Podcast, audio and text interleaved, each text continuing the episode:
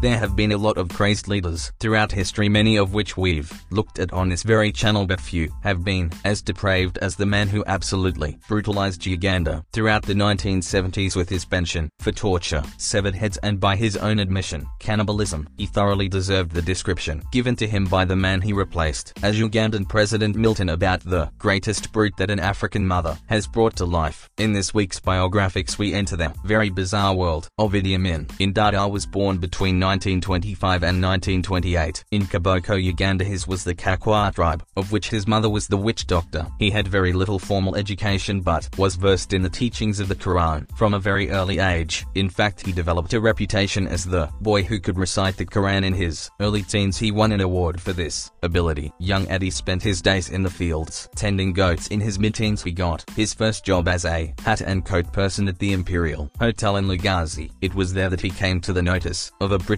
Army officer. He had grown into a tall strapping young man he spoke the Kiswahili language and he had little education meaning he would readily follow orders. These were all seen as desirable traits and the officer pulled some strings to allow him to enter the British colonial army in 1946 Idi began his military career as the laundry worker in the Magamaga Barracks and Junior. After a year of this he advanced to the 21st King's African Rifle Corps at Geely. Shortly thereafter his unit was relocated to Somalia. He proved to be a eager soldier his courage boldness and cruelty were traits that marked him as a standout private. After hunting down Shifta animal raiders in Somalia he was sent to Fort or where he began training for the Scottish military band by the age of 20 Idi had grown into a young bear moth at 6 foot 4. He weighed in at 240 pounds and he was as strong as an ox he excelled at boxing becoming the Ugandan light heavyweight boxing champion as well as an accomplished swimmer. Music. Over the next two years Idi Amin Dada established himself as an ideal soldier. One report described him as an incredible person who is certainly not mad, very shrewd, very cunning and a born leader. Another report commented on his physical and mental ability, stating a splendid and good rugby player, but virtually bone from the neck up and needs things explained. In words of one letter in 1952 Amin's brigade was dispatched to Kenya to fight against the Mau Mau rebellion. Here he undertook foot patrols in the jungle to root out the rebels. His initiative was rewarded by promotion, first to corporal, and then to sergeant by the end of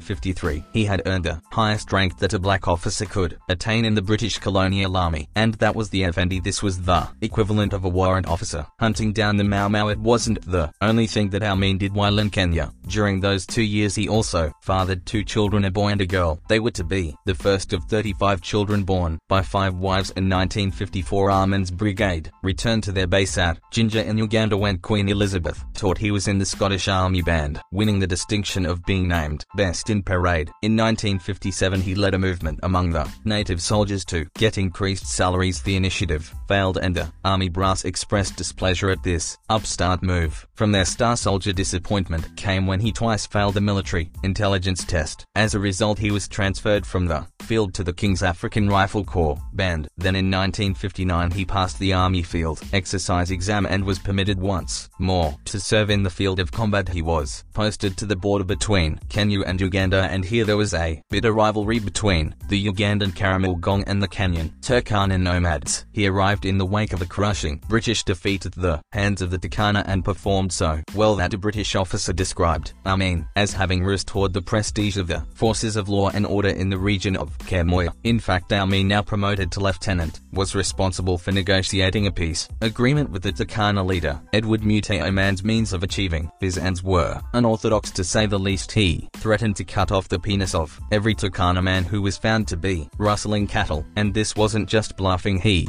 followed through on this threat, and much more in fact the bloody manner in which he crushed the rebellion brought a level of ferociousness to the area that was simply unprecedented. In 1962 Uganda won independence from Great Britain. Suddenly the nation had its own army whereas previously the native brigades had been treated as second-class soldiers by the British and were doing the bidding of their colonial overlords. Now they were free of those shackles. A large number of British officers remained in Uganda to oversee the emergence of the Ugandan army. As early as 1964 men began making moves to gain military strength within the Ugandan army. His actions in putting down the Turkana rebellion brought him to the attention of Uganda's first Prime Minister, Milton Obote and he promoted the hulking young fighter to the position of Deputy Commander of the Army he was also put in command of the 1st Battalion of the Ugandan Army in 1965 Amin led his battalion into the Congo to support nationalists and resist the foreign-supported government there. The mission was unsuccessful with the Ugandan forces being repelled by the Congolese mercenaries. Later that year Uramin became entangled in a scandal involving the smuggling of golden ivory. President Frederick Matasutu demanded his investigation. Obote responded by making Amin General and Chief of Staff and tasked him with this strong handling of the situation. He then had five ministers arrested and named himself as president. Amin was dispatched with an army force to the place of President Mutesa. Allen personally fired a 12mm gun that was mounted on his jeep to blow holes in the president's palace walls. Mutesa however had gone into hiding and managed to flee to England in 1969. Obote was pleased with the strongman tactics of his right-hand man Idi Amin. In 1967 he gave him supreme command over the army. That same year he enrolled at university and took English classes he would eventually receive a doctoral degree from the university. In 1969 Idi Amin's leadership of the Ugandan army was challenged the Ugandan People's Congress were attempting to bring about reforms. They had major concerns with the tactics that the commander-in-chief was using to exert his control. He had established a pattern of brutalizing his enemies, fomenting massacres against communities that appeared rebellious and executing opposition leaders recognizing the shifting winds. Amin began to take courses in socialism, music. Amin's brutality however it could not be quelled when he was accused by Brigadier General Okoya of complicity in an assassination attempt on President Obote Amin arranged for Okoya to be assassinated. Meanwhile tensions had developed between Obote and Amin. It had focused on recruiting soldiers from his own tribe in order to build up his personal following. Then it was proven that he had indeed been behind the attempt on Obote's life. At the same time it was revealed that he had misappropriated 40 million shillings from the military operations fund. In 1970 Obote had Amin fired from his position as commander-in-chief of the army and instructed his attorneys to prepare a prosecution against him to avoid arrest. Amin fled to Kampala. From there he waited for his opportunity to strike back at Obote. That opportunity came on January the 25th, 1971.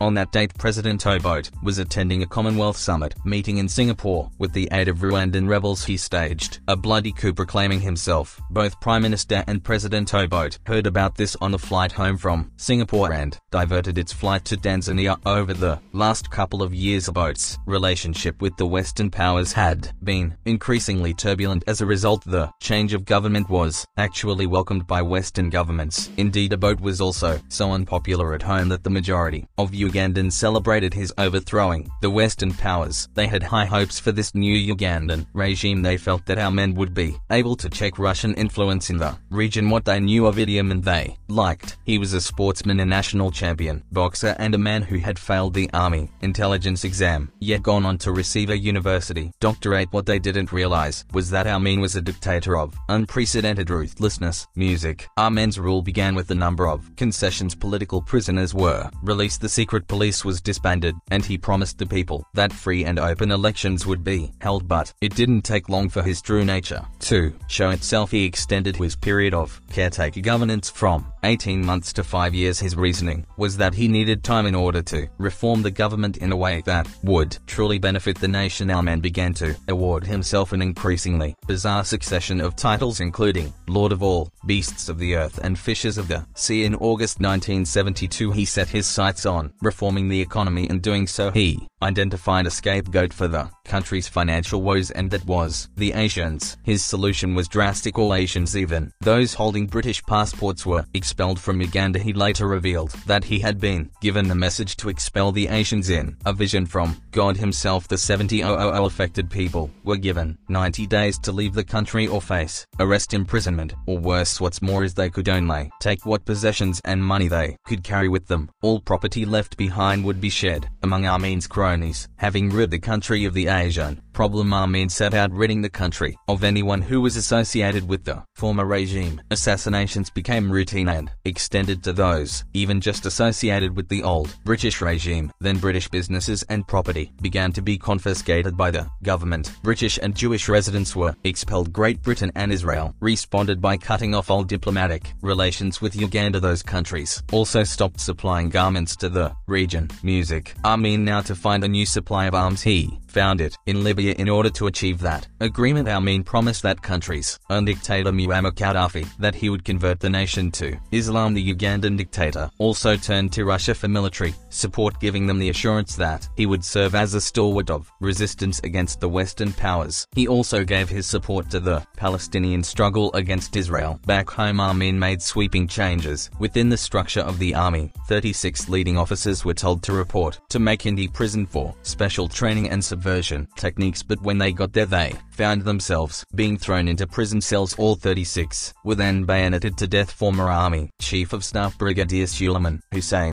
was arrested and taken to another place of confinement. There the men who were formerly under his command beat him to death with their rifle butts that wasn't all that happened to him. His head was cut off and sent to our men at his new house in Kampala. It had the grisly trophy placed in the freezer compartment of his refrigerator. Top army officers at the two main barracks in the country were told that they were to line up on the parade ground in order to salute an incoming motorcade of tanks. On both occasions as the tanks came close they ran off course and knocked down the startled officers those that weren't crushed to death were shot by waiting riflemen at yet another barracks the office corps were assembled in a room and told that their president was en route to deliver a lecture. But as Amin's entourage entered the barracks, grenades were thrown into the room, and all of the officers were killed. Within a few months, nearly every trained army officer in Uganda had been eliminated. They were replaced by members of a Minutes Kakwa tribe, men who had been tending goats in the fields became high-ranking generals overnight Amin was largely able to keep the slaughter that was occurring in the army from the people as well as the international community but when the murderous rampage was extended to the people in general the mask of civility was ripped off in the name of protecting the order of his regime. More than half a million Ugandans were killed no one was immune with the murder toll taking in chief justices, doctors, lawyers, diplomats, teachers and journalists. Foreigners were also murdered now just before we get into even more madness and I promise it gets worse, like feeding heads to crocodiles worse. And while you probably don't have to worry about that you do have to deal with the risks to your online identity. Whoa Simon I hear you cry we suddenly in an ad what happened. Yet well decompression sickness aside, ads are important because they do help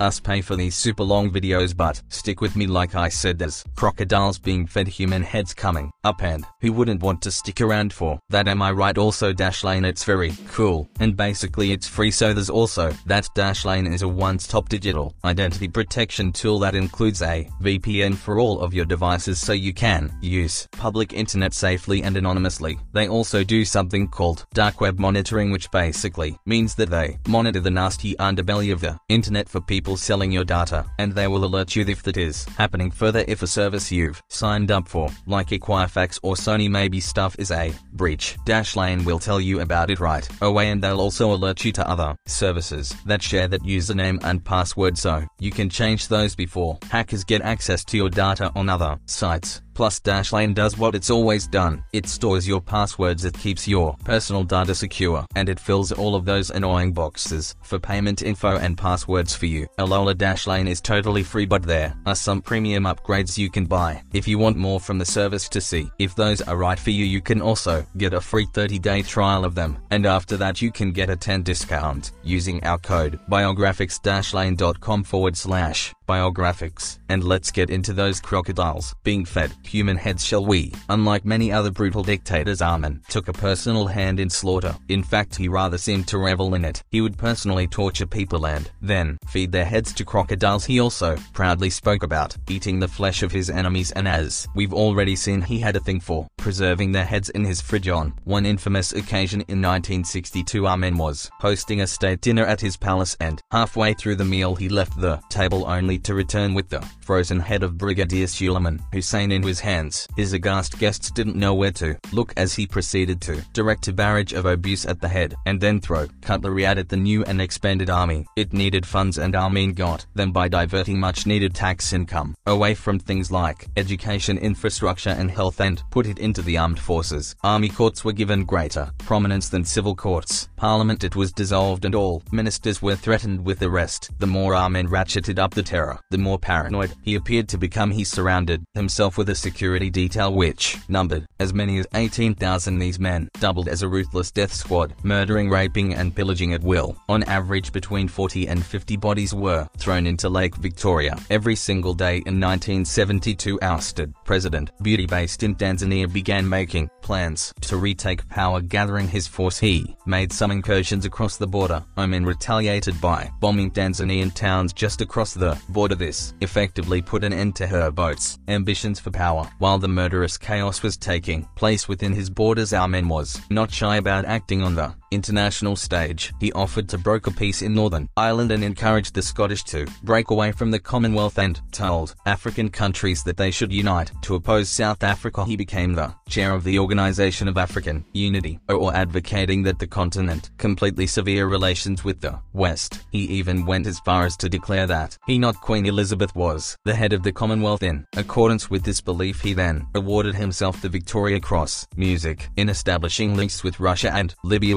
Amin offered his support to the Palestinian Liberation Organization, or PLO when members of the PLO hijacked a plane en route from Tel Aviv to Paris. In June of 1976, Amin invited them to land the plane at Entebbe Airport, with 256 hostages to bargain with the two PLO hijackers demanded the release of 53 PLO prisoners held by the Israelis. Early on one of the hostages an elderly person by the name of Dora Bloch choked on some food and was transported to Kampala Hospital. Amin threw himself into the drama. He quickly got himself to the airport and, in front of the hostages images of him berating the passengers were shown all around the world 156 passengers all of those who did not hold Israeli passports were soon released leaving 100 hostages. Ironically here the Entebbe airport had actually been designed by Israeli engineers. Back in Tel Aviv they were able to pull out the plans for the airport and identify exactly where the hostages were being held. The Israelis then devised a plan to rescue the hostages in the early morning hours of July the 3rd. A team of Israeli paratroopers raided the airport. In the ensuing firefight, three of the hostages were killed with another 10 being injured. Seven of the hijackers along with some 45 Ugandan soldiers who fought in support of the hijackers were also killed as was one of the rescuers. Overall though the rescue it was a stunning success. Amin was furious with the turn of events. With no one else to vent anger on he ordered a couple of his thugs to the Kampala hospital. They burst into the room. That Dora Bloch was in. And they dragged the old woman away. She was never seen again. If the world didn't realize that the Ugandan dictator was stark raving mad, his stated intention to build a memorial to Adolf Hitler left them with no doubt. Following the raid on Entebbe Amin's grip on power was beginning to weaken by now. The economy was a disaster. An attempted coup was staged in 1977. Though unsuccessful, it ratcheted up Amin's power levels to an all-time high. All of those suspected in being involved in the plot were executed with entire army units just being wiped out. Then in an attempt to galvanize the people he spread the lie that the Tanzanians were about to invade he mounted a series of preemptive strikes against the supposed invasion. However he refused to provide air support for the ground attacks. This led to the needless deaths of thousands of his troops. The Tanzanians pushed the invaders back and then surged into northern Uganda. Amin had intended for the war with Tanzania to be a distraction from the problems at home, but the plan had backfired. As the troops surged into the country, locals joined them in a spontaneous effort to reclaim their country with the ever-growing Tanzanian and local forces closing. On Kampala Amin made an urgent broadcast, urging the army to make a stand at Jinja, but by now the army too had abandoned him and the call it was simply ignored. Seeing the writing on the wall Amin, along with his five wives and 35 children fled to Libya where they were given sanctuary by Muammar Gaddafi Amin left his country with an inflation rate in excess of 200%, a national debt of $340 million,